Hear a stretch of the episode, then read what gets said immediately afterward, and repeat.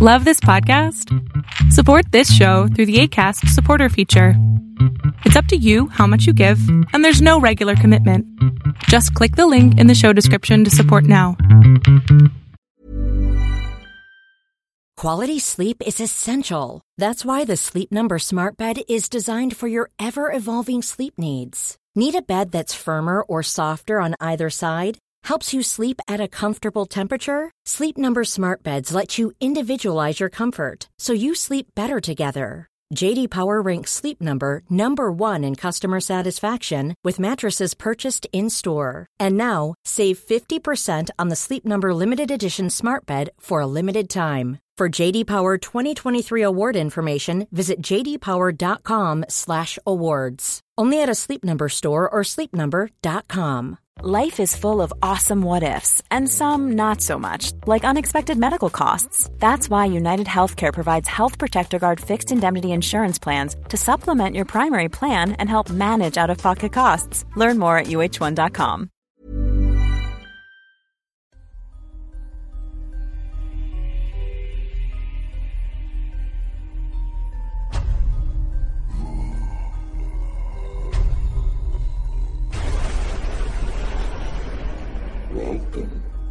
Tales to Terrify.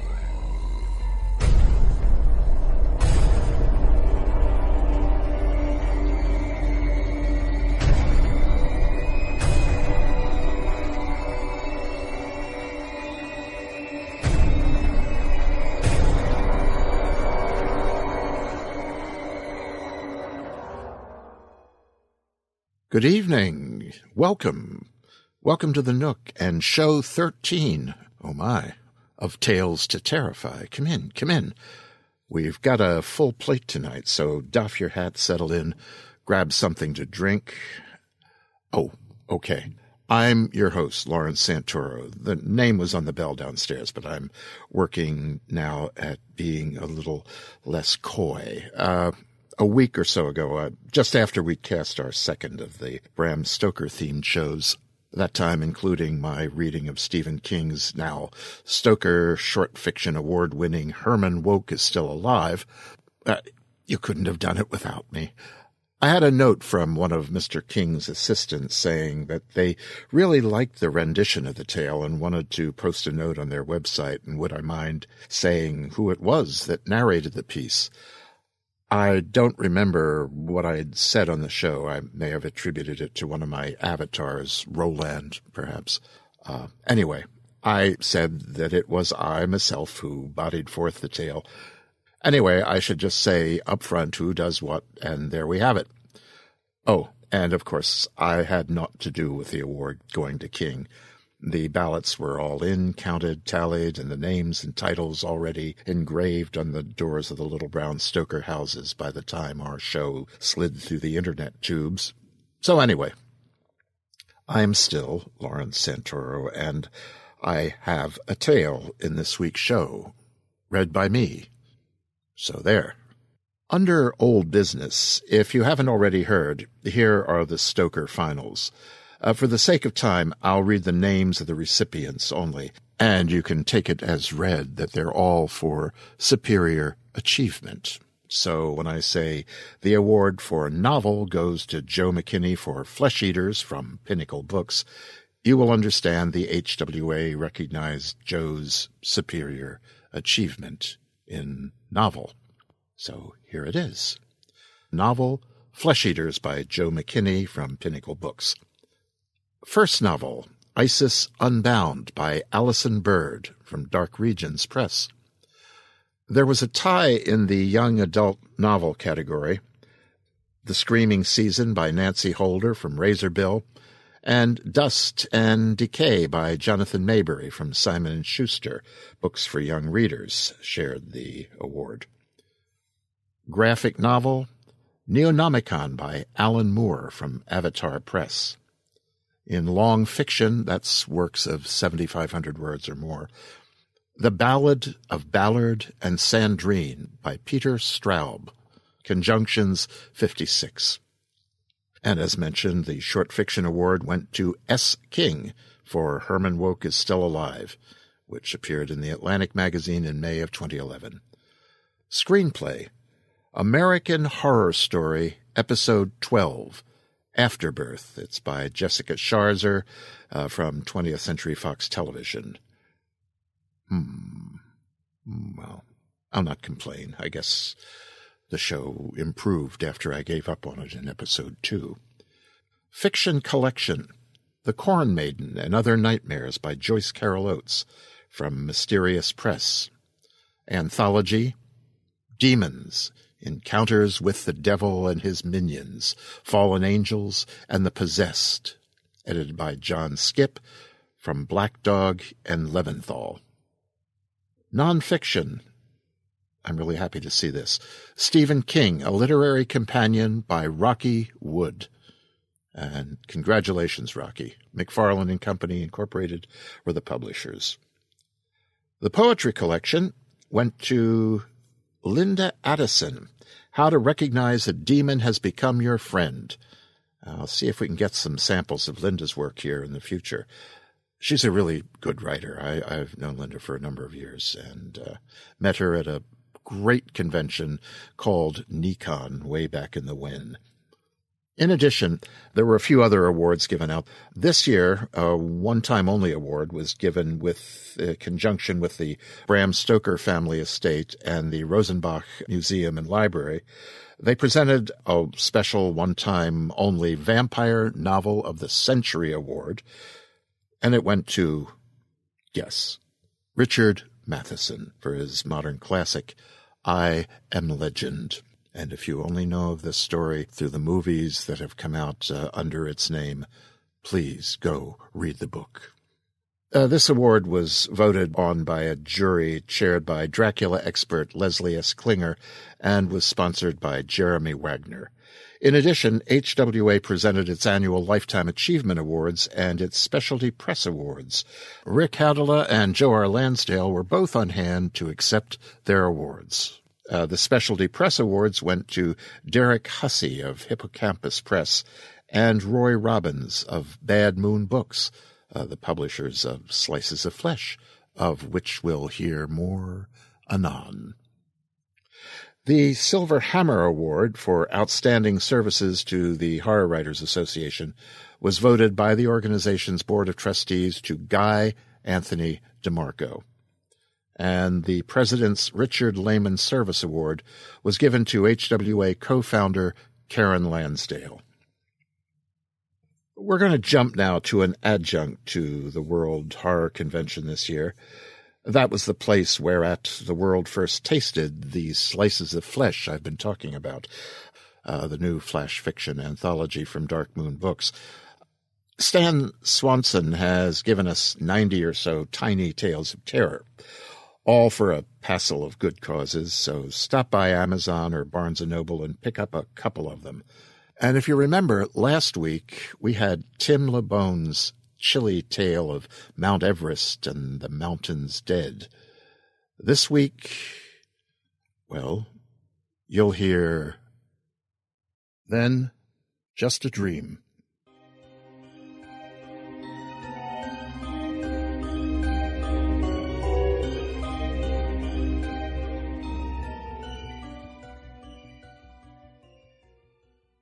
A kid walks, late afternoon, all alone. He walks along rail lines. He's walked for miles. For as long as he can remember the day, he's walked it. Trees push close to the tracks, one side, the other. A graveled drop-off leads to more trees. Pine covers the hillside, down to water, maybe a river, a lake, but something watery is off that side of the tracks and down there. He can smell it, the water, mud, fish, mosquito eggs, that kind of smell rises from that side. It's summer afternoon, late summer, not hot, but warm, nice. No place to go from here but home. The smells, the feel of the gravel way underfoot, the scent of creosote bubbled up from the ties. It smells, yes, smells like home, like near home. He walks easily, not thinking, not looking, then a soft click. A sound that would be metallic if it weren't smothered by leather and the softness of his foot. And he isn't walking. Now he looks.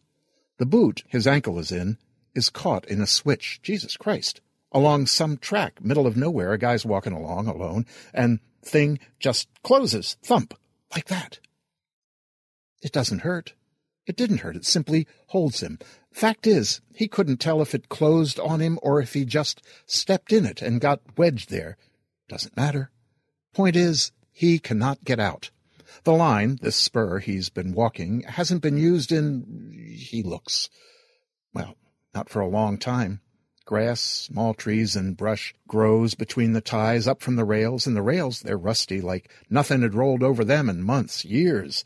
So the guy, call him what he is, the kid, is not scared, not right away, not of being run down and shoved to furious pieces by a train.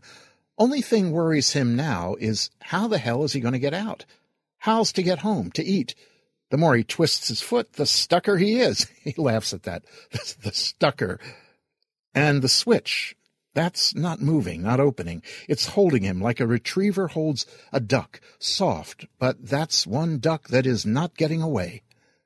Takes him most of the afternoon to realize that unless someone comes, unless the switch opens, he is part of that track for the duration. Now, the fact that this is most likely an abandoned spur of some out of use line is starting to scare the hell out of him. He could die there, a really dull, pointless death. By the time it starts being dark, he is halfway convinced this is a dream.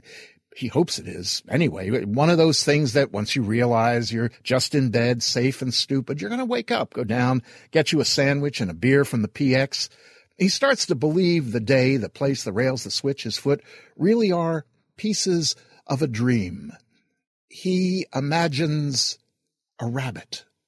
And doesn't a damn rabbit run right across the tracks in the moonlight? He imagines a howling wolf. Yep. And a pack beyond the trees to take up the cry. Them too. He looks into the now night sky. He just knows a meteor will flash and one tears a bright silent asshole right across the dipper. He plays with the night, adjusting it. Then he imagines a dinosaur nearby. Nearby, the woods start to creak, to crash, to thunder. Trees groan, then explode. A hundred feet down the line, a shadow like the world lumbers from the woods, crosses the track as flesh-wrapped pile drivers might slip slide the gravel down into the darkness, the trees and exploding water below. The dream shakes as it passes. Wow, the guy says, thinking of what he'd brought into the world. This dream, the damn rail still shivered. With a shiver, without wanting to, he imagines a train, a metal and fire thing abroad on this abandoned, this unused spur line. Can't help that. In the distance, the dinosaur slides into the water and bubbles away forever. Into its place slides the sorrow of a steam whistle. In a few moments, pitifully few, the puff and chug of an engine rides the curve of rails. It's coming from ahead. The steel races toward him. The rails that hold hold him quiver. They breathe against his leg, tightening, loosening, but never giving up on him. He pictures the train. It's an old friend, the train. Black, a steam giant at full blaze, shadow and fire in the night. He sees the length of it. The cars run bright with people, eating, dozing, talking, planning, dreaming. A hundred of them, at least a hundred people, all with places to go, promises to keep, business, things they'll do and undo at the end of their line. And the boy, he is still stuck. He imagines the switch opening, releasing him. It does not. He comes quickly now to realize that in this dream, this world, you can't unmake the life you've made. You can't take back the dinosaur, can't rezip the sky, unhop the bunny, unhowl the wolf. And the train is near. He thinks, maybe ahead there's a bridge. There is a bridge. Yes, he remembers bridge, and he dreams it out dreams the gorge and the bridge across it, a sliver of broken wood, down-bending steel, hanging empty space between the train and his own trapped self. Then, then he thinks maybe, maybe this dream is only the dream of someone, someone on the train. The train heading his way is dreaming this. Maybe he's on board, home from the war, now safe and waking, and the world is soft and too small. It's a compartment of a train. The train. The train. It's night. His leg is asleep. The world is a window, a black mirror with only him and this little rushing room in it. Ahead, the engine whistle blows. They're going so fast that his compartment catches the shriek, devours it, spits it pastward. The whistle blows again. His body presses into the seat at his back. The train screams with stopping, trying to at least. The whistle rushes on, 80, 90 miles per hour. All the steel and flesh around him strain towards zero, working for stillness in a length of track too small to catch that much quiet. Oh, Christ! What the hell? The young man looks out the window. He wonders, is the bridge out? Ahead. Is there a bridge? A bridge or something else, something on the track. And without thinking, he knows there is. He knows for sure there is a bridge, but does not want to think about it. He knows for sure something else is there. The bridge and something. How high? How long? How deep? How rocky? How intact? And has he left the war, that place? Is this the dream? Could this be the dream? Could this be where he's not? Could this be something he should wake from? Or not wake from? What the hell would happen if, if this is still not home, not a ride? Then he wakes, and it was a dream. A goddamn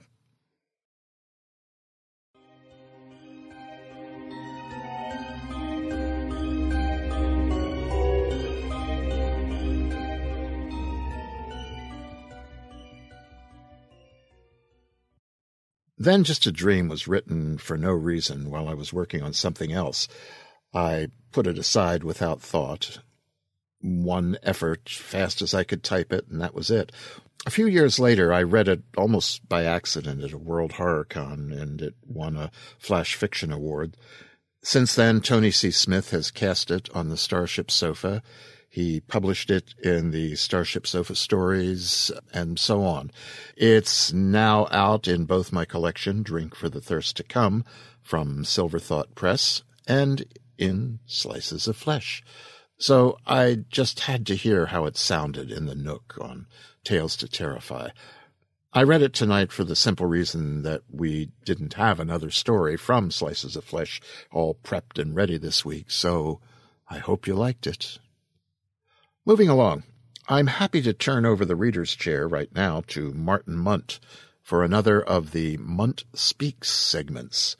On this episode, Marty takes apart and rebuilds the recent Avengers seed story from Marvel movies Thor. Not a regular movie review. Thor. Warning. I spoil plot points in this review so don't blame me if you keep listening. I had high expectations for Thor. I really couldn't tell you why. A Norse god hitting stuff with a really big giant hammer isn't a premise that should have inspired high expectations in me, but somehow it did. I blame the pernicious, unrelenting hammer blows of advertising, which made Thor seem very appealing. Truly, yea, and verily, when it came to the God of Thunder advertising, I regressed to about nine years old. I can only shrug. I am a sucker, a con man's wet dream. I know there's a hooker with a heart of gold out there somewhere, and she's got my credit card. I am certain she will mail it back to me tomorrow because she told me so. I had high expectations for Thor because the advertising told me so. I knew it had a big budget. I knew a big budget would translate into a really, really big, big giant hammer. How could such a movie go wrong? They were going to be able to afford to put words like splat on the screen whenever the hammer hit things. And Kenneth Branagh was directing it. How could such a movie go wrong? Wait a second. Kenneth Branagh? The Shakespeare guy? I mean, don't get me wrong, I like Shakespeare just fine. Richard III is my favorite piece of writing in the English language. But as I recall, except for the sledgehammer duel between Buckingham and Richard, it's mostly hammer free. And Branagh was fantastic in Wild Wild West, but my high expectations were at such a very high height, based at least partly on the idea that I was expecting something like Iron Man with a hammer. I had expected a superhero action adventure roller coaster smash 'em up, hypo to the heart, pure adrenaline shock therapy movie thrill ride. Directed by the Shakespeare guy? I unbuckled my seatbelt. Maybe this wasn't going to be the bumpy ride I had expected. Maybe the hammer would have a speaking role. To smite or not to smite, that is the question. The sudden emergency downshifting of mental gears wrenched my mind in ways I am still struggling to assimilate. I didn't get a superhero roller coaster techno duper hallucino fun thrill ride. I got a pagan winter solstice fruitcake of a movie with bits and pieces of wheat and berries and nuts and things, all smushed together into a more or less integrated loaf soaked in mead. And the credits had not yet finished running. Okay, okay, enough of being a negative Niflheim already. What did I like about Thor?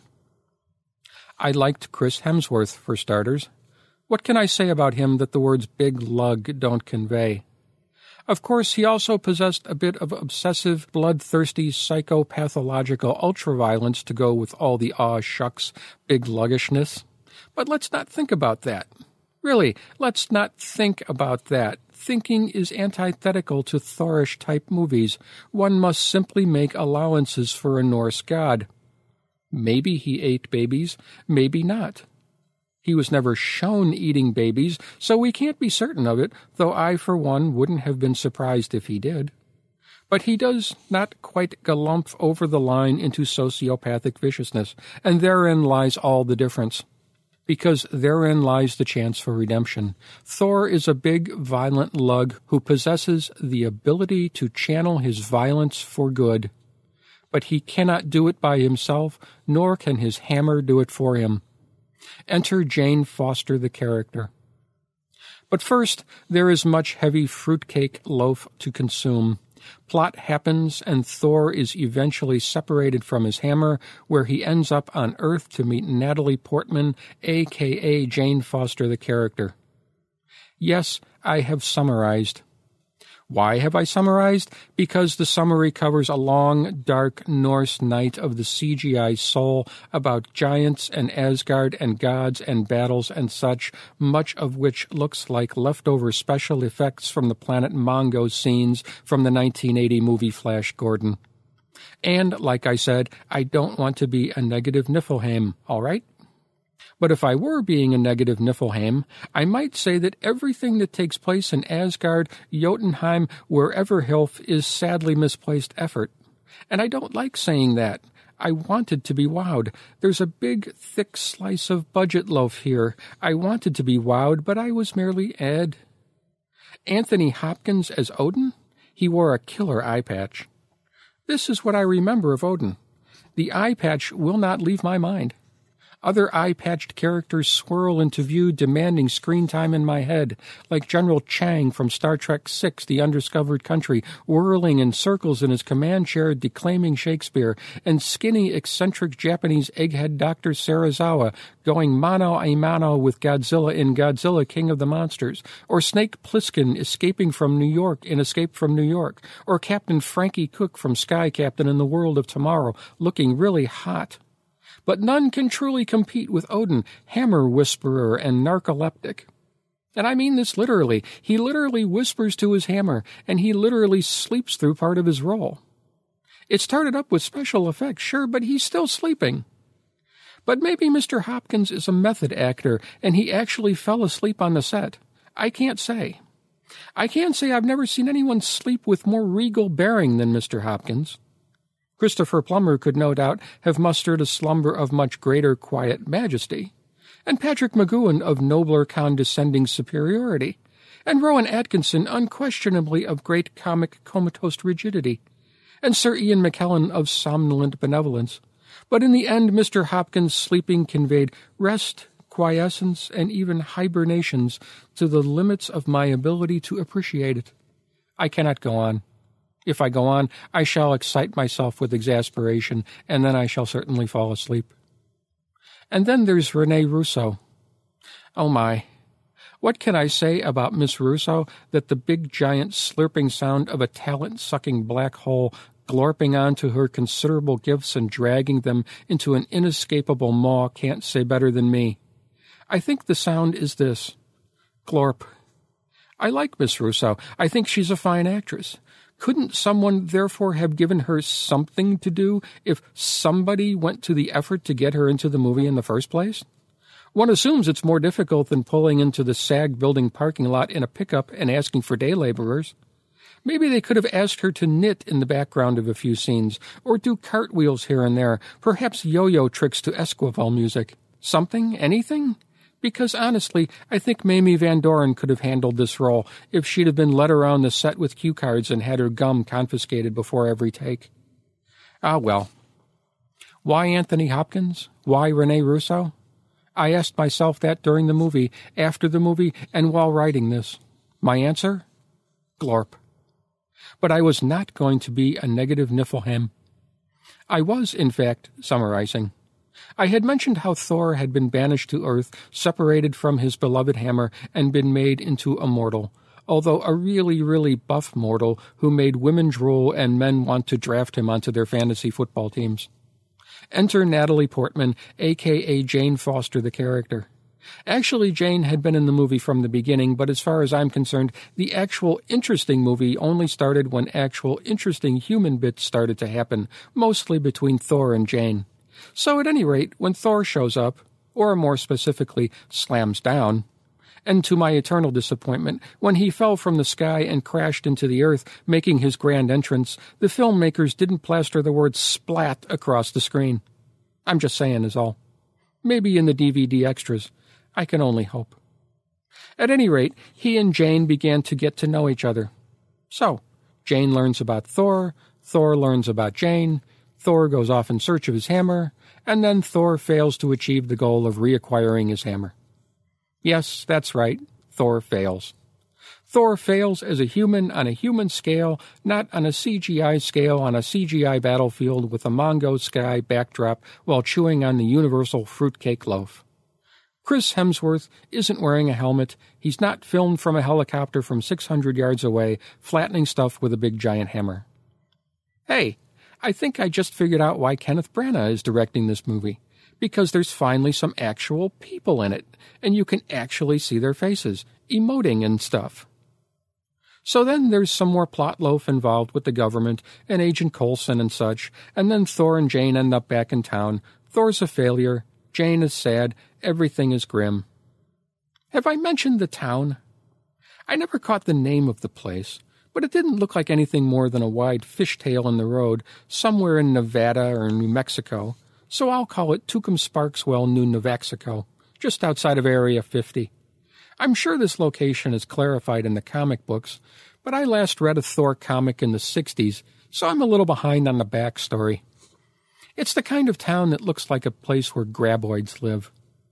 To of these bits in Tucumsparkswell were the good bits, because Thor is forced to deal with humans as a human. I can sympathize with that, as I hope we all can. If only all the Asgardians, Odin, Frigga, Loki, and the rest, had been forced to deal with humans as humans, then the whole movie might have been interesting. So I kind of rewrote the movie in my head. Imagine if Odin had been a uranium prospector in the hills outside Tucumsparkswell, and Frigga owned the diner in town, and they were still married, but they didn't talk anymore because they'd grown apart, as gods will do when they're trapped in a backwater plane of existence like New Mexico. Did I say trapped? Well, yes, I did, because the portal to other worlds, or whatever it's called, I also didn't catch the name of that device, got damaged by a hydrogen bomb in the 50s, and now the gods are stuck here pretending to be humans, and Thor and Loki don't even know they're gods. Loki is an international billionaire who wants to buy up all the land around Tucumsparkswell for a private spaceport, which puts him at odds with his old man, the uranium prospector, who's really searching for the portal and Thor is a professional quarterback, my nod to Flash Gordon, who gets injured and comes home to Tucumsparkswell to rehab. And then Agent Coulson finds the portal, which is blocked by the hammer. And so on and so on. It practically writes itself. Of course, I'm sure none of my crap is in the comic books, and so all the fans will hate it and want to kill me. And did I mention that the movie has so far grossed $448 million at last count, according to IMDb.com? So really, what do I know? Ah, well.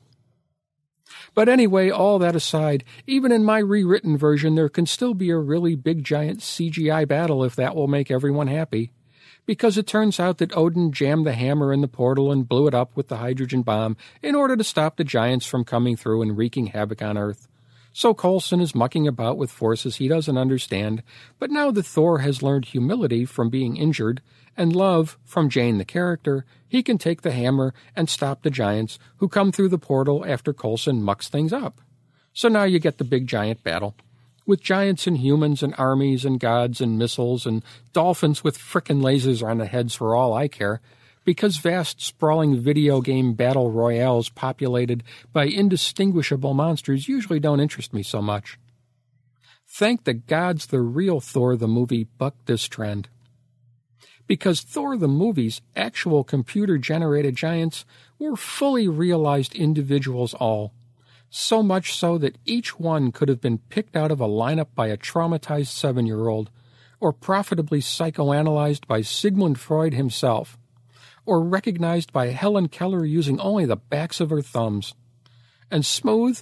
I mean, honestly, armies of CGI characters usually amble around the screen as if they're wearing fully loaded diapers. But Thor's giants? Have you ever seen soft ice cream curling out of a dispenser and slipping with perfection into a sugar cone? Thor's giants were smoother. Smoother than Richard Burton wrapping everything Welsh in his being around Fern Hill Smoother than Helen Keller? Oh, hell, no. Sorry, I can't do this. I don't want to be a negative Niflheim. Really, I don't, but I can't help it. I'm lying. The giants moved like they had poop in their pants. The battle royale with giants in the land of Computerheim was just as feeble and cartoonish as almost every other one of these CGI movie battles I've ever seen. I guess this is why people can't stop using their iBerries and black phones at the movies. What's the difference? Oh well. On the positive side, the battle royale did end, which also ends my lengthy and pointless rewriting of the entire screenplay for the movie. You're welcome. In my defense, I will explain that I have this mental problem. When I get bored, I start making stuff up in my head in order to keep my brain alive. I can't help myself. I enjoy thinking. I know, I know. I said previously that thinking is antithetical to the movies I go see. But like I also said, I have mental problems. This leads me to rewrite movies, books, TV shows, oftentimes while they're still running. Obviously, I had this mental problem with Thor. But I insist, I will not be a negative Niflheim. So meanwhile, back in Tukum Sparkswell, Thor has failed to reacquire his hammer because he is unworthy of it, because he is, essentially, a big giant doofus. Jane is sad because Thor has realized that he has lost his best friend, his hammer, because he is in fact a big giant doofus. Thor is sad, Jane is sad, Darcy, Jane's best friend, is sad, and quite frankly, when all the pretty people are sad, that makes all of us in the audience, who are not nearly so pretty as the people on screen, sad as well. After all, who likes to see the pretty people sad? Well, unless the pretty people are asswipes, like the people on the CW and the various Jersey cable shows, in which case Schadenfreude applies. But Thor and Jane and Darcy aren't asswipes. They're big lugs and nice girls.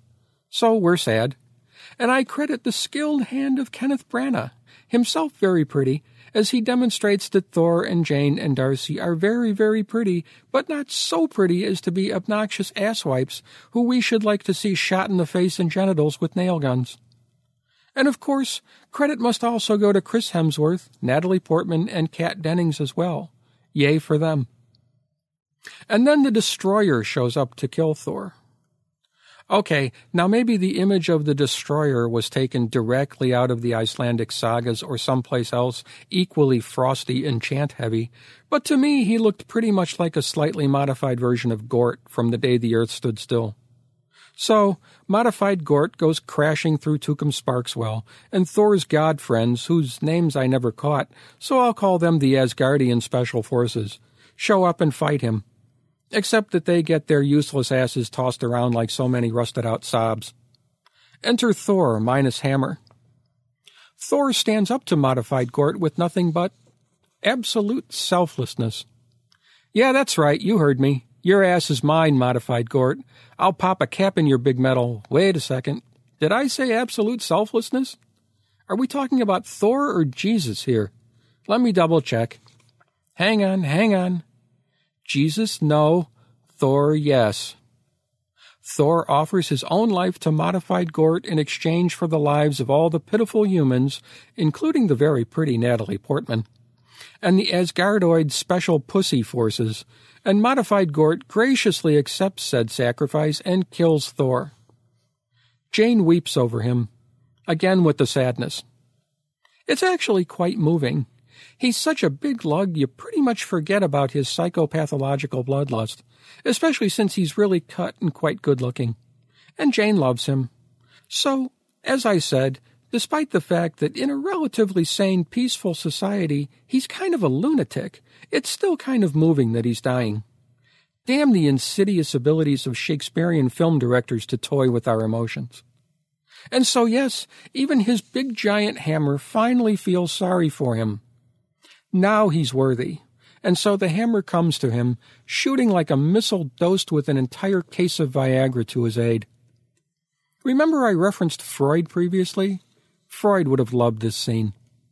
Oh, and it brings him back to life, too. And then, then Thor proceeds to flatten modified Gort in the jerk metal with gleeful abandon, just like everyone's been waiting to see. A real crowd pleaser. Or maybe a real groundling pleaser from Mr. Branagh's point of view. I'm pretty sure the words splat and clang and zlork appeared on screen during the Gort kicking, but I just missed them. But whatever, yay for Thor, god of pounding stuff into jerk metal with a big giant hammer. Exit destroyer, stage left, stage right, and stage everywhere else in pieces. Thor then reveals himself in all his Asgardite glory, and Jane thinks he's hot. Of course, Thor then has to leave because there's computer generated trouble up in Asgard, but he says he'll be back. Now, really, how many times has Jane heard that one before? So Thor leaves, and the movie pretty much ends there, as far as I'm concerned. There's more mucking about in Asgard. Giants, Loki, blah, blah, blah, Yargle, Bargle, whatever, but we're done on Earth and we're done with people. Thor's got his head and hammer wired together as much as he's ever going to, and even though he still solves his problems by flattening things, in this case the portal, so he can't get back to Earth and see Jane anymore, that absolute selflessness thing got to be a real bad habit with him. And then the movie's over. Oh, except for one other thing. That mental problem of mine afflicted me again while Thor was flattening stuff in Asgard although I think Rene Russo got to pick up a sword briefly, which was nice. I hope she at least got to keep it after filming wrapped, and maybe some of her costumes, which looked nice on her. So I started to think about the music and how what the movie really needed was a blaring, obnoxious, seriously painful rock and roll soundtrack, something straddling the border just this side of power metal and jaw dropping, surreal, weird rock and roll, something impossible to get out of your head for days after hearing it, something that sounds like it's at 11 when it's at 4, something to make a deaf man bleed anally from the vibrations alone. That's right, something by Queen. Like Flash Gordon or Highlander. Who could forget such soundtrack wizardry as Flash or Who Wants to Live Forever? Clearly not me, since here it is decades on and I still can't get those wounded Godzilla wails out of my head. That's what Thor needed. Now I know what you're saying already. Queen is no more. Freddie Mercury, he of those glorious Godzilla tonsils, has passed beyond the veil into the veil. And that is true enough. But, and this is a crucial but, Brian May is still with us, and that means his smoking runaway turban guitar is an ideal place to start a fantasy soundtrack for Thor. So, in the spirit of bleeding anuses everywhere, and in the sure knowledge that it will never happen, I propose Brian May on guitar with Rob Halford on vocals and Lemmy on bass, and vocals too as a counterpoint to Mr. Halford. Now, I realize I'm showing my age with these picks, but I'm going to resist choosing Albert Snapbeat McElroy, King of the 78s, as my drummer. So you should be thankful. And don't bother running to Google. I made him up. And they wouldn't have to score the entire movie either. I think their music would be best delivered in small doses, like electroshock therapy. Perhaps just a couple of super scorching, smoking sweet songs, like Thor's theme song. Call it Every Problem is a Nail. And then maybe Thor and Jane's love theme. Call that one Thor and Jane's love theme. Imagine it. The year is 2038, and a bunch of 50 something guys are sitting in a business meeting, and they still can't get Rob Halford's high notes from every problem is a nail out of their heads. How awesome would that be? Right. I forgot a drummer. Drummers I don't know well. If any drummer experts out there care to suggest an appropriate drummer who would mesh well with Mr. May, Mr. Halford, and Mr. Lemmy for my fantasy band, please feel free to comment. But please, not that guy from Def Leppard. That's just stupid. So, okay, did I enjoy Thor? Overall, I'd say yes, I did. Chris Hemsworth and Natalie Portman pretty much overwhelmed all the negative Niflheimish stuff for me in the end. So I guess I'd go see it again. And if they put me on the DVD commentary track as an expert commentator, delivering all my insightful insights as a complete nobody from flyover country, well, then I'd even have to consider springing for the super special director's cut when it comes out. Just in case Kenneth Branagh is listening to this. Hint, hint. Life is full of what ifs. Some awesome, like what if AI could fold your laundry? And some, well, less awesome, like what if you have unexpected medical costs? United Healthcare can help get you covered with Health Protector Guard fixed indemnity insurance plans they supplement your primary plan to help you manage out of pocket costs. No deductibles, no enrollment periods, and especially no more what ifs. Visit uh1.com to find the Health Protector Guard plan for you. Quality sleep is essential. That's why the Sleep Number Smart Bed is designed for your ever evolving sleep needs. Need a bed that's firmer or softer on either side? Helps you sleep at a comfortable temperature? Sleep Number Smart Beds let you individualize your comfort so you sleep better together. JD Power ranks Sleep Number number 1 in customer satisfaction with mattresses purchased in-store. And now, save 50% on the Sleep Number limited edition Smart Bed for a limited time. For JD Power 2023 award information, visit jdpower.com/awards. Only at a Sleep Number store or sleepnumber.com. How would you like to look five years younger? In a clinical study, people that had volume added with Juvederm Voluma XC in the cheeks perceived themselves as looking five years younger at six months after treatment. Look younger, feel like you. Add volume for lift and contour in the cheeks with Juvederm Voluma XC. Reverse signs of aging by adding volume to smooth laugh lines with Juvederm Volure XC. For important safety information and to find a licensed specialist, visit juvederm.com. That's J U V E D E R M.com. Not for people with severe allergic reactions, allergies to lidocaine, or the proteins used in Juvederm. Common side effects include injection site redness, swelling, pain, tenderness, firmness, lumps, bumps, bruising, discoloration, or itching. There's a risk of unintentional injection into a blood vessel, which can cause vision abnormalities, blindness, stroke, temporary scabs, or scarring. Talk to a licensed specialist to find out if it's right for you.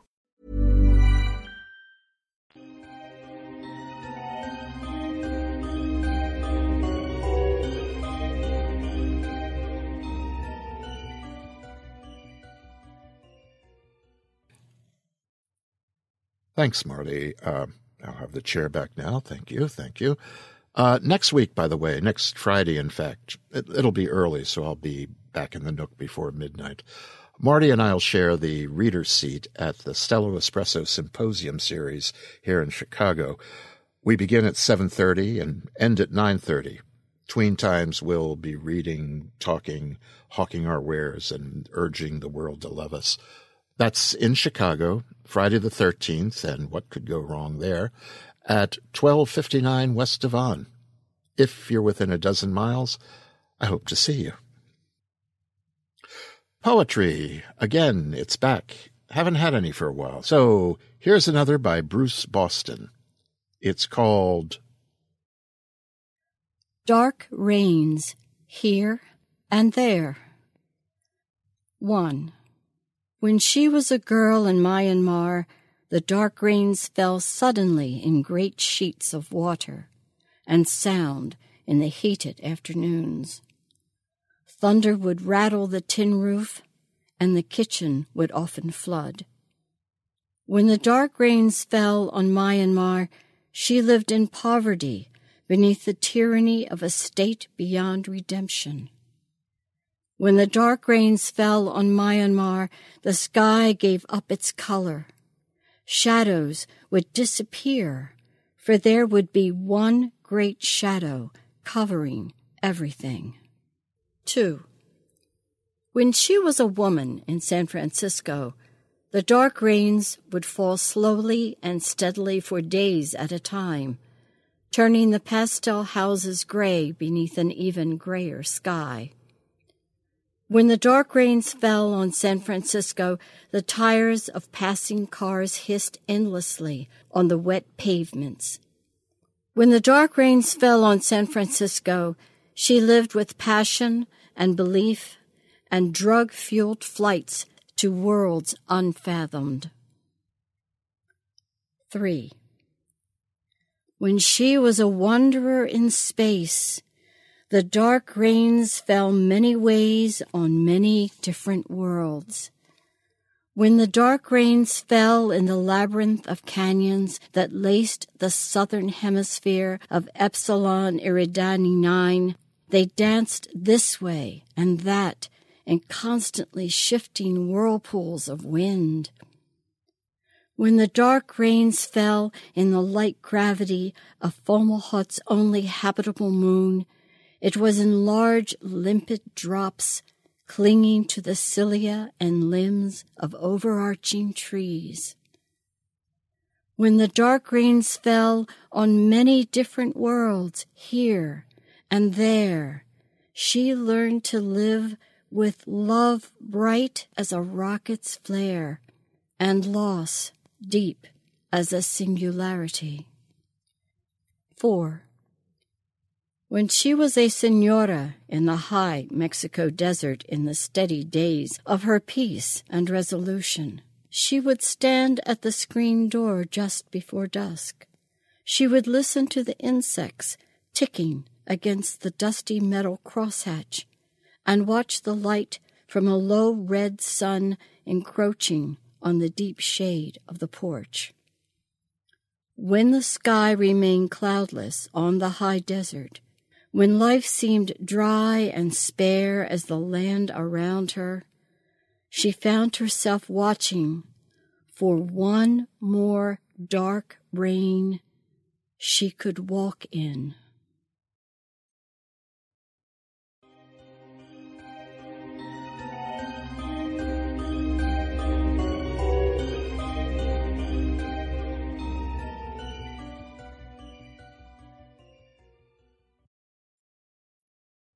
Thank you, Bruce, for letting us read that.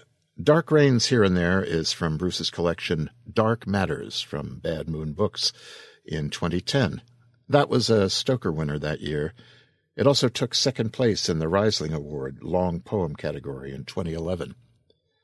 And thank you Tycelia for reading that. Tycelia, uh, you've heard her before. She's my wife. She's a poet, an artist, a retired teacher, and the love of my life. Our main fiction for the week is The Blue Heeler by Weston Ochse. Weston Ochse was born in Gillette, Wyoming, and by the time he was 10 years old, he'd lived in 10 states South Dakota, Colorado, Nebraska, Ohio, New Jersey, others. He spent the greater part of his childhood in Chattanooga, Tennessee, he enlisted in the U.S. Army after high school and became an intelligence officer stationed in the Republic of Korea, Fort Jackson, Fort Gordon, Fort Bragg, Fort Carson, Fort Huachuca, Presidio, Monterey, and Los Angeles Air Force Base. He retired from the U.S. Army in 2004 with an honorable discharge. West began writing professionally in 1997 and won the Bram Stoker Award for his first novel, Scarecrow Gods, in 2005. His co written collection of short stories titled Appalachian Galapagos was nominated for the Pushcart Prize for Short Fiction. In 2008, his novella Redemption Roadshow was a finalist for the Bram Stoker Award for Long Fiction. And now here is The Blue Heeler. Doobie Banks pedaled furiously, well aware that he was already late getting home. If he wanted to see his friend, he needed to hurry. No way could his parents find out where he was going. Not now, not ever. If they did, he'd probably be grounded for life. His neon green Schwinn rattled down the hard packed clay path, spinning wheels whipping through the tops of the weeds. Only deer, stray dogs, and the occasional kid with dreams of glory ever made it down this lonely way. Doobie reached the final downhill slant and coasted, standing high on the pedals, letting the wind rush through his hair, feeling like Lance Armstrong racing down the French Alps on his way to another Tour de France victory. The oaks and elms crouching along the sides of the road became his audience, watching in silent awe as he broke the world record and won the race. When Doobie hit the bottom of the slope, he slowed, pumping his arms into the air. He imagined the cheers of a thousand fans. His smile lasted a full minute before it faded. What he'd give for a thousand friends, heck, what he'd give for just one. Brett Brady had been his best friend until they'd sent him away to the nut house two months ago. Doobie remembered the moment clearly, his best friend cutting his own hair out in huge chunks and screaming at the top of his lungs about dogs and kids and fire and how he couldn't breathe. What else could Brett be but crazy? And now everyone avoided Doobie as if crazy was contagious. People were stupid. Crazy wasn't contagious. Crazy was just crazy. At least Doobie had the Blue Heeler as a friend. Doobie and the Blue Heeler didn't play any games together, and they didn't do things that normal friends did, but that was okay with Doobie. They talked a lot, of sorts. Blue Heeler showed Doobie things that he never even thought existed. More than anything, Doobie felt a need to be friends with the Blue Heeler. After all, if there was anyone in the universe who needed friends more than Doobie Banks, it was the Blue Heeler. The path dead ended at a squat building made entirely of cement blocks. The windowless one story structure had been stained by years of neglect. Built with no doors, the only possible entrance seemed to be an empty space near the bottom of the wall where a cement block had once been. Like the first day he'd seen it, the empty space yawned with as much mystery as a black hole. Doobie Banks skidded to a stop in front of the building. He dropped his bike and plopped down in front of the empty space in the wall. He removed his backpack and pulled out a pack of red licorice, a portable radio, and a full bottle of water. He spent several seconds tuning the radio until he found the right station. Then he adjusted the volume and sat it beside him. He ripped open the package of licorice and pulled two pieces of the long, thin candy out. He began chewing on one as he stuck the other inside of the small opening. Within seconds, it disappeared. Doobie grinned as he opened the water bottle and took a deep draught. When he'd finished, he passed the bottle through. This time, a whitish blue hand grabbed it before Doobie had pushed it all the way into the darkness. I bet you're thirsty, said Doobie. There hasn't been much rain lately. My dad says it's because of all the pollution. He says that by the time I'm in college, we'll all have to wear gas masks. The hand appeared again. This time it was empty, palm up. Doobie didn't miss a beat as he pressed a piece of licorice into it. The hand disappeared back into the hole, and Doobie began telling the occupant of the concrete cube about his day at school, especially when Mrs. Wheaton caught Johnny Beamer and Eddie Gowan putting superglue on Missy Puckett's chair. It wasn't until the package was empty that he stopped talking. Enough about me. What about you? How was your day? asked Doobie, placing his hand in the opening. The hand appeared and grasped Doobie's in a soft embrace. Doobie closed his eyes and allowed the images to flow. After a few minutes, he opened his eyes and exclaimed, That's where it is. Ten minutes later, Doobie swung down Beatrice Boulevard, sweat and worry twisting away in the wind. Jumping the bike over the curb, he took a shortcut through the yard, barely missing his mother's rose bushes. He spied her through the dining room window, sitting down at the table with his dad.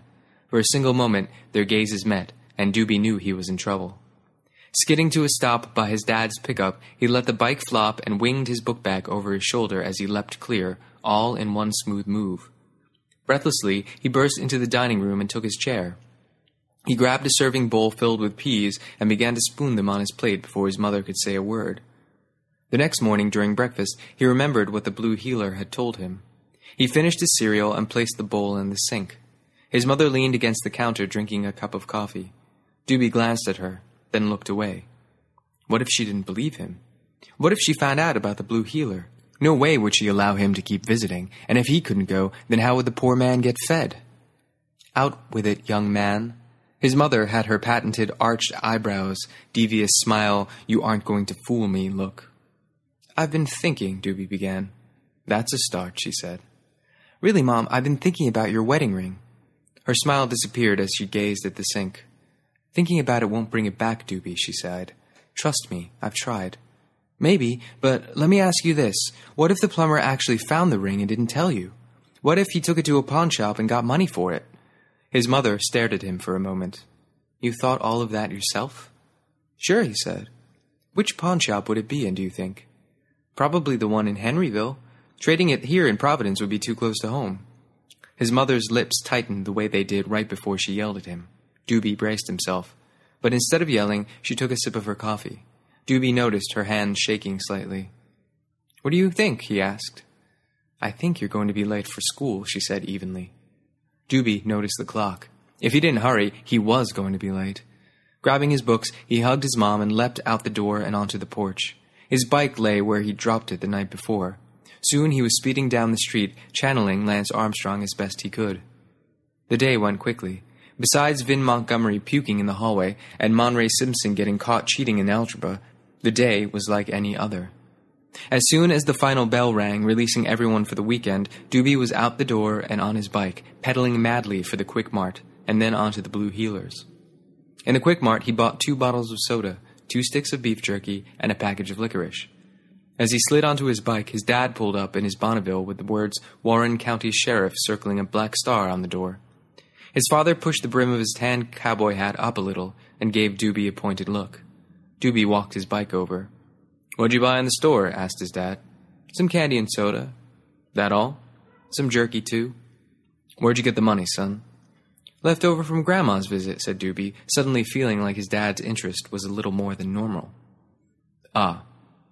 Where you going? asked Doobie, trying to change the subject. Over to Henryville. Ah, said Doobie, knowing exactly why his father was going. His father stared at him for several long moments, then nodded sharply. You best be getting on home then. No lollygaggling, you hear? Yes, sir, said Doobie. Ten minutes later, Doobie dropped his bike and threw himself down before the dark opening in the concrete building. He passed a soda inside. Right after he opened the soda, he heard the flit of Blue Heeler opening the other. They drank together for a moment. Then, as they shared the licorice, Doobie described the events of the day, especially how Monray had tried to run away after she got caught cheating. She'd actually jumped out the window and was halfway across the parking lot before the teacher had time to react. After the tale, Doobie became more serious. He laid his hand in the opening. Why is it that you won't tell me why you're in here? You know I'm your best friend, right? The blue heeler's hand appeared and Doobie grasped it. His mind filled with images of fifty blue heeler dogs chasing, cavorting, and dancing among the weeds, their lips peeled back in pure joy. Doobie recognized the emotion as the same joy he felt when he rode his bike. Rabbits and fowl and butterflies fled in panic. The dogs ignored them, their attention only on the impossibly angled turn. Doobie jerked his hand away. No, that's not the reason. You're in here for a reason. He placed his hand back in the opening. The blue heeler touched him, the contact immediately filling his mind with the image of a blue heeler licking him on the face, eyes hopeful and pleading. The image was so real that Doobie brought his hands up to ward off the dog, but without the contact, the image disappeared. Come on, said Doobie. The hand pulled back into the darkness. Doobie waited for several minutes, but it didn't appear again. Come on, said Doobie, trying another strategy. Maybe I can help you get out of here. He placed his hand in the opening and waited. Come on, he said. Like a spider, the hand walked across the earth, fingers tentatively moving onto Doobie's hand. Then the fingers closed and gripped. Tighter and tighter they gripped until Doobie cried out. Instead of releasing him, the blue heeler's hand gripped even tighter, and then images flowed. Images of dogs and men and children and police cars flashed in his mind too fast for him to understand. It was as if the blue heeler was trying to find something to say, searching through his own memories. Finally, the images slowed and then halted until only one single image filled him a newspaper banner from June of 1985. Then the image and the hand were gone. Doobie heard the sound of a car on the old dirt path behind him. He stared longingly into the hole a moment, deciding whether to stay or not to stay, but the sound of tree limbs scratching the sides of the car convinced him of the driver's determination. Doobie didn't need to be discovered here. The last kid they'd found wandering on the path had been Brett Brady, and that was the day he'd gone insane. Without a word of goodbye, Doobie tossed the two sticks of beef jerky inside, jumped on his bike, and picked his way through the trees. After a dozen yards, he dropped his bike and dove among the ferns. Although partially obscured by finger thick branches and sassafras leaves, he had a window of foliage where he could see the front of the cement building. Rocks and dirt crunched as the car pulled to a stop and idled. Doobie sucked in air as he recognized the star on the door. His dad sat behind the wheel staring at the building. Occasionally he'd sip from a metal travel mug that Doobie had given him last Father's Day. Doobie couldn't have been more surprised. He'd never thought that his dad would know about the man, but then his dad was a deputy sheriff in Providence, so he really should know about everything. Funny how his dad had never mentioned the blue heeler. That night, his father spent the dinner staring silently at him. Through the salad, the main course, even during the ice cream dessert, Doobie tried to ignore his father's stares. Even his mother barely spoke. Doobie couldn't have been happier when the dinner was over. He made himself scarce and watched television in his room until midnight. Doobie woke up late the next morning. He heard his mom banging around downstairs. His dad's Bonneville wasn't in the driveway, which was strange. His dad hardly ever worked on the weekends unless there was some big case going on. Doobie waited until he heard his mom go into the laundry room before he ran through the kitchen and out the back door. By the time she screamed his name from the front door, he'd made it halfway down the block. Instead of acknowledging her, he pedaled harder, knowing that he was far enough away to deny that he'd heard her. He didn't like lying, but he had to in this case. As sure as he knew that Peggy Washoe's hair was red, he knew his mother would have a list of chores for him, and he didn't have the time. While watching Charlie's Angels last night, he'd thought of an idea. He'd never known that the library kept copies of old newspapers. Now, he'd go check to see if they could help him. He'd find a way to make it up to his mother later. She'd understand. He was sure of it. When he arrived at the library, he discovered that the place didn't open for ten more minutes. Doobie parked his bike in the empty rack and waited on the steps.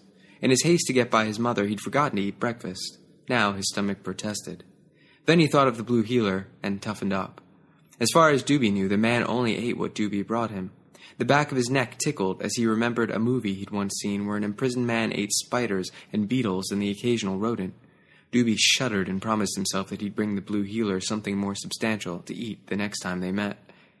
Brett Brady, back before he went crazy and was still his best friend, was the one who'd introduced Doobie to the Blue Heeler. Brett had always brought food when he visited the man, so Doobie had continued the tradition. Doobie remembered how scared he'd been when he'd first seen the building and been told of its lone occupant. After all, what would a person have to do that was bad enough to have a prison built around them? But Brett had dispelled his fears with implacable logic. They arrest all sorts of innocent people. My dad talks about it all of the time. He says it's a conspiracy to get rid of people the government don't like, Brett said. My dad wouldn't arrest anyone unless they were guilty, said Doobie. Sure he would, argued Brett. Remember the law, innocent till proved guilty?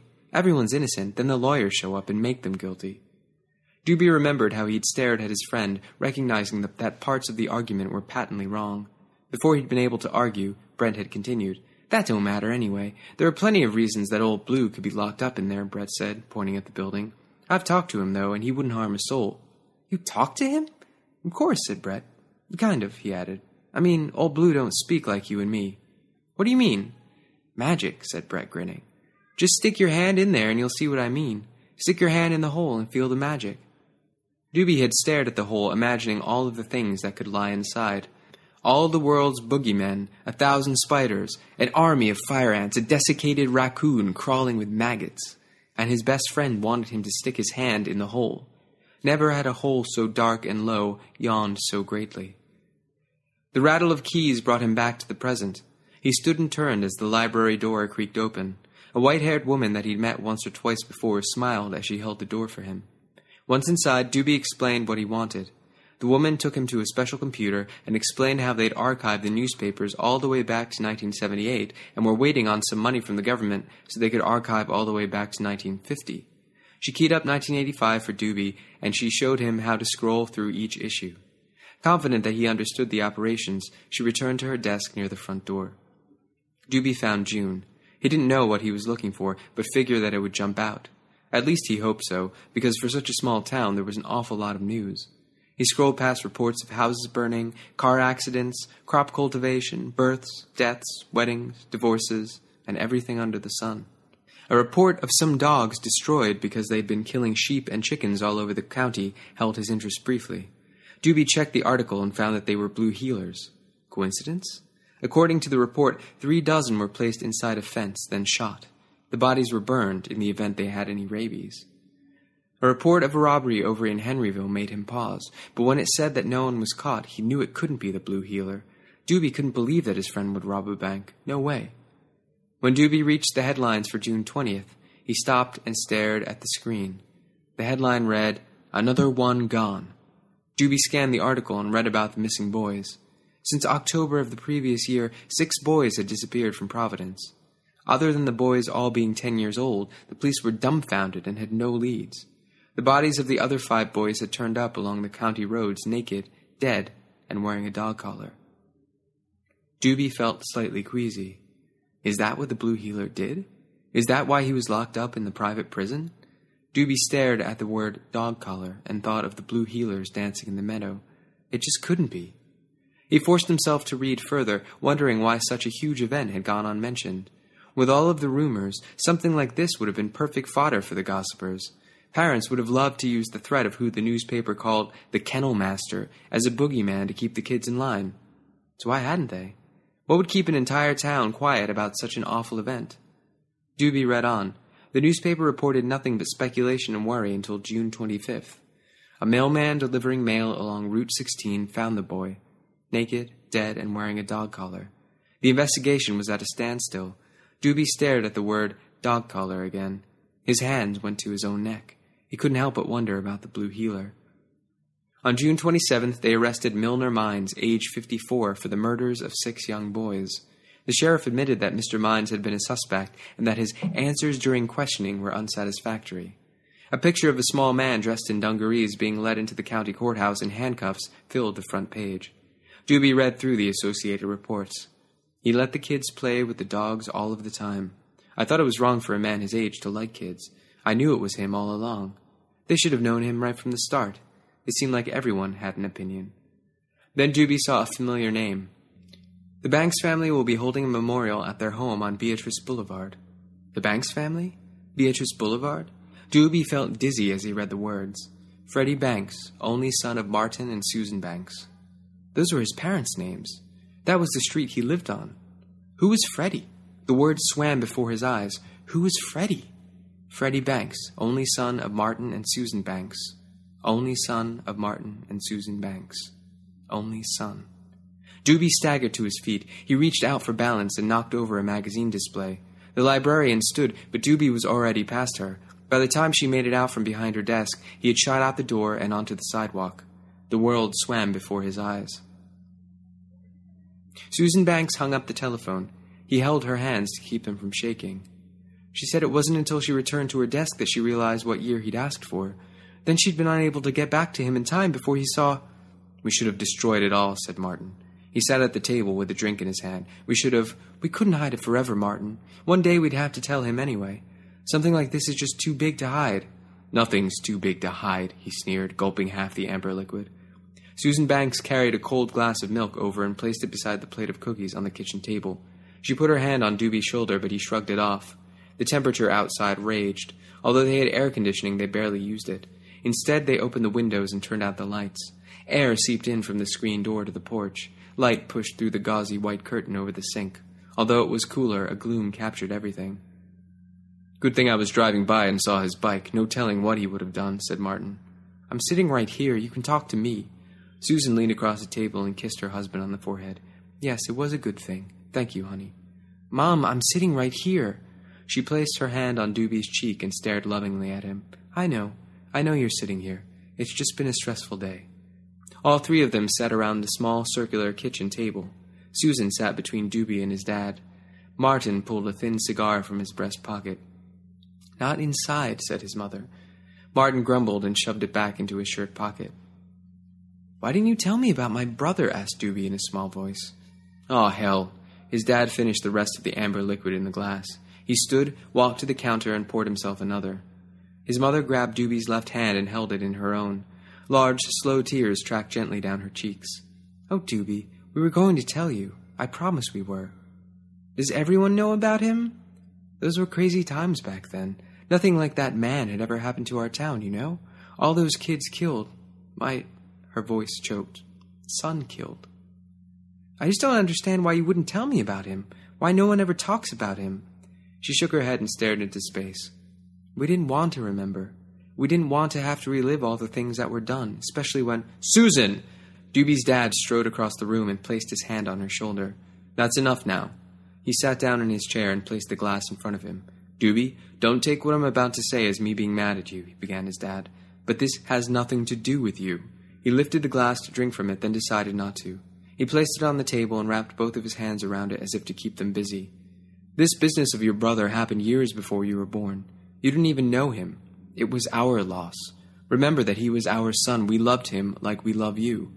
Susan stared at her hands as they held Doobie's hand in a firm grip. She nodded as her husband spoke. When he finished, she added, her voice husky, Just because you weren't the first doesn't mean we love you any less. Truth be told, we probably love you more. After all, we have love enough for two sons, and only one son to give it to. A truck with a bad muffler cruised down the street in front of the house. A dog barked in the neighbor's backyard. No one spoke for a long minute. Doobie's dad was the first to break the silence. He reached into his front pants pocket and came out with a gold wedding band. Seems like we're ready for some good news. Look, darling. He held the ring in the palm of his hand and held it out to her. Doobie's mother released her grip around her son's hands, grabbed the ring, and threw her arms around her husband's neck. Oh, honey, thank you so much. Martin chuckled. Don't thank me. Thank the kid. He's the one pointed it out. What? She stared at Doobie wide eyed. You mean he was right? One hundred percent. I was coming back from the county lockup when I saw him run out of the library. Thanks to Doobie, our plumber, one Herman Moore, now has an all expense paid vacation behind bars for a while. I bet with a little digging we'll find out that he's done this before. Doobie smiled as feelings began to filter back. He grabbed a cookie and took a small bite. He couldn't help but think about his brother. He wanted to ask so many questions. Crumbs rained down on the formica tabletop. He licked a finger and scooped them up. And the pawn shop over in Henryville? she asked. Yep.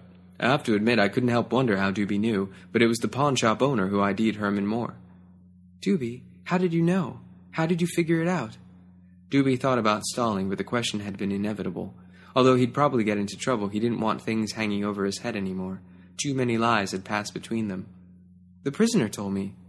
His dad smiled. What prisoner would that be? You know, said Doobie. No, I don't know, said his dad, his smile faltering a little. I didn't know at first that he'd been the one. I mean, no one ever told me, so I had no idea that boys had gone missing. Doobie, what are you talking about? asked his mother. I'm talking about the man they arrested, Milner Mines, he said. As the words left his mouth, his parents' eyes widened. I didn't know he'd killed them. I thought he was. Doobie Banks, where'd you hear that name? asked his mother. His father choked down the contents of the glass, a morose smile taking shape. Where'd you hear that name? she shouted, shaking Doobie by the shoulders. It was in the newspaper. I read the name in the newspaper. Stop it. You're hurting me, Mom. She released her grip and hugged herself. I never wanted to hear that name again. Neither did I, said his dad. We called him Blue Heeler, said Doobie. Guilt settled along his small shoulders. We thought he was nice. We didn't know about the murders. We just didn't know. Susan stared at her son. We? He didn't commit the murders, son, said his dad. What? asked Doobie. Oh, we sure thought he did, but he never did anything. He was an innocent man. But the newspapers, then who? The next month, another kid went missing, and we found out it was this drifter living in an old abandoned tobacco silo over near the county line. He told you? asked Susan. Yeah, he knew all about the ring. He knows lots of stuff that no one else knows. Then when I asked him why he was locked up, he told me to look in the newspaper for the answer.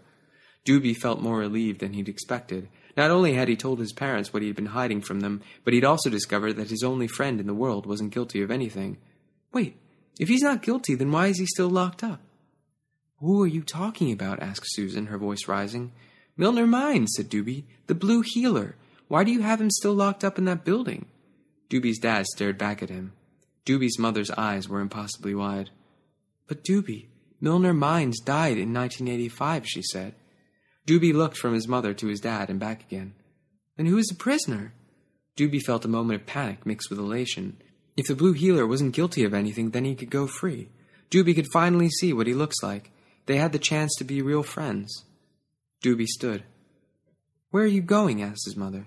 To tell him that he's free, said Doobie. Then he ran out the door. He jerked his bike out of the open trunk of his father's Bonneville, righted it on the driveway, and sped off. He heard the screen door open behind him. Doobie Banks, get back here! He ignored the call and pedaled harder. When he reached the end of the block, he glanced over his shoulder and saw his dad's Bonneville backing out of the driveway. Doobie swerved off the road and down a steep marshy embankment to the creek bed below. Within minutes, he was pedaling down the well-known path towards the Blue Heeler. He remembered promising to bring the man some food, but then realized that the Blue Heeler was going to go free tonight. They could go to a restaurant together. Maybe his mother would fix them some pork chops and macaroni and cheese. Doobie skidded to a stop. He heard a vehicle turn onto the road from the highway far up the lane, followed by the sounds of branches scraping metal. Blue Heeler! Hey! shouted Doobie breathlessly. Hey, Blue! You can go free! His dad started honking the horn. Doobie placed his hand in the opening. Come on, talk to me! A blue hand slowly appeared. Doobie reached out and grasped it. Images immediately flooded his mind. Blue heelers running through a meadow. Blue heelers penned into a stable ringed by chicken wire. Laughter as drunken men shot each blue heeler. A gasoline can was emptied on the still twitching corpses of blue heelers. The smell of burning blue heelers. His dad's car was almost upon them. The honking sounded like a long, ugly peal. The images continued. He saw his dad and mother, but younger. He saw the faces of many men and women of Providence that he recognized. He saw walls being bricked around him until nothing was left no door, no window, no light, no air, no way to breathe. The Bonneville hit this clearing too fast. His dad struggled for control and almost struck a tree, but at the last minute managed to stop. Before the engine died, his dad leaped out of the car. His mother jumped out of the other side. Doobie stood and smiled. His mother ran up and smacked him across the cheek. You come when I call you, she yelled. But I wanted to tell him that he could go free. Doobie's dad knelt and inspected the hole. He glanced inside, then stood. We should have torn this thing down years ago. We just couldn't bring ourselves to do it. I saw both of you there. Here, I mean. I, I saw you when he was being imprisoned. Doobie felt his cheek. If you knew he was innocent, then why didn't you let him go? Because it was too late, said his dad, coming back from the truck with the flashlight. What we'd done couldn't be undone. He knelt on the ground and poked the flashlight into the hole. He can be dead. I've talked to him. Brett talked to him. That's the kid that went crazy? asked his dad. Yeah, but I'm not crazy. How did I know where your ring was, Mom? How did I know to look in the newspaper for that exact year? I was talking to him when you arrived. Doobie's dad stood and held out the flashlight. Here, he said, take a look for yourself. Doobie's mother put a hand on his shoulder and held him fast. Susan, he needs to see for himself, countered his dad. Doobie stared into his parents' eyes, unable to understand what was happening. His logic was impervious, so why were they acting this way? She released her grip. Doobie took the flashlight and knelt to the same opening he'd knelt at for the past several months. He stared intently as the light plumbed the darkness. Near the opening, he spied empty wrappers. Licorice, gum, potato chips, and other sorts of snack food wrappers lay open and empty. Soda cans lay empty and scattered. Blue Heeler? Where are you? Come into the light so I can see you. He scanned the whole room and didn't see anyone. He shone the light on the ceiling and on the walls. From his vantage point, he couldn't see into the near right hand corner. He wedged his arm and his head into the hole and angled for a better view. This was our shame, Doobie, said his dad. We were so angry, said his mother. So damned angry, said his dad. Doobie angled far enough so that he could sweep the light into the corner. When he did, his breathing stopped.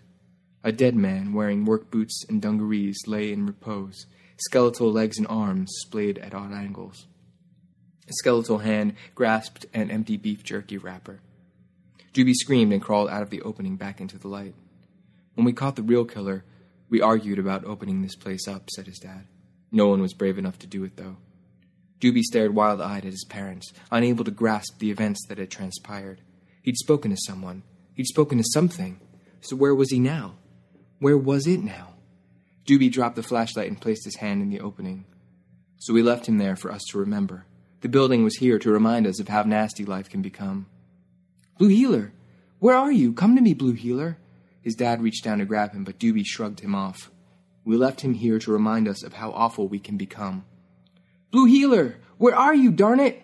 His mother began to weep. Blue Heeler? Nothing.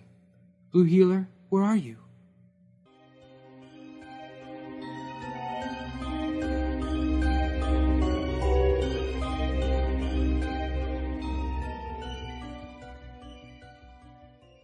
Wes and I have read together on a few occasions, uh, one memorable Mardi Gras show at Twilight Tales here in Chicago. He was in Chicago at the time because, among other things, uh, he was dating a Chicagoan, a writer, Yvonne Navarro. He's now married to her. She was an old friend of mine then and remains so to this day. In addition to his novels, Wes's work has appeared in comic books, IDW Publishing, professional writing guides, magazines, anthologies. He's been hailed by his contemporaries as, quote, one of the few new writers who will help redefine the field of dark literature for the future. So saith award winning writer Edward Lee. Tonight's reading of The Blue Heeler was by Rajan Khanna. Rajan is a graduate of the 2008 Clarion West Writers Workshop and a member of the New York based writing group Altered Fluid. His fiction has appeared or is forthcoming in Shimmer Magazine and The Way of the Wizard, among others. And he's received honorable mention in the year's Best Fantasy and Horror and the year's Best Science Fiction. He sometimes writes articles for Tor.com and occasionally narrates podcasts for sites like Podcastle, Lightspeed, Pseudopod, The Starship Sofa, and now Tales to Terrify. Rajan also writes about wine, beer, and spirits at fermentedadventures.com. Well, there we have it. Remember what it was you were asked to remember? Hmm? Ah, yes. Pick up a couple copies of Slices of Flesh tomorrow. Help literacy and the HWA Hardship Fund. As always, Mention our gatherings in the Nook to your horror deprived friends. Stop by, leave notes and suggestions, subscribe to us, contribute to the cause by clicking on those donate buttons, and, and I hope you have a good week. And by the way, I wanted to ask this before.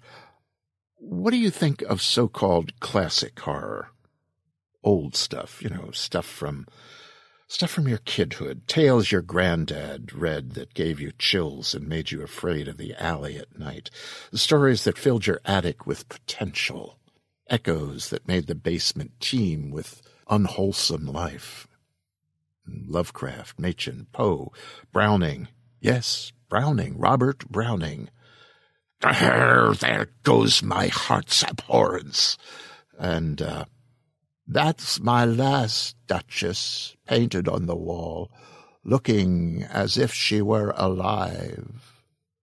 That Robert Browning. Well, I'm looking forward to doing a bit of that sort of thing in weeks and months to come. So anyway, that's that's neither here nor there. Go, coats on, hats set, venture forth, and on to home and night to come and morning we hope to follow and there have been reports of rabbits on side streets. Yes. Yes, be careful. It's almost Easter. And when you get home, don't dawdle. Off to bed. Slip down and slumber. And when you do, have pleasant dreams. Hmm.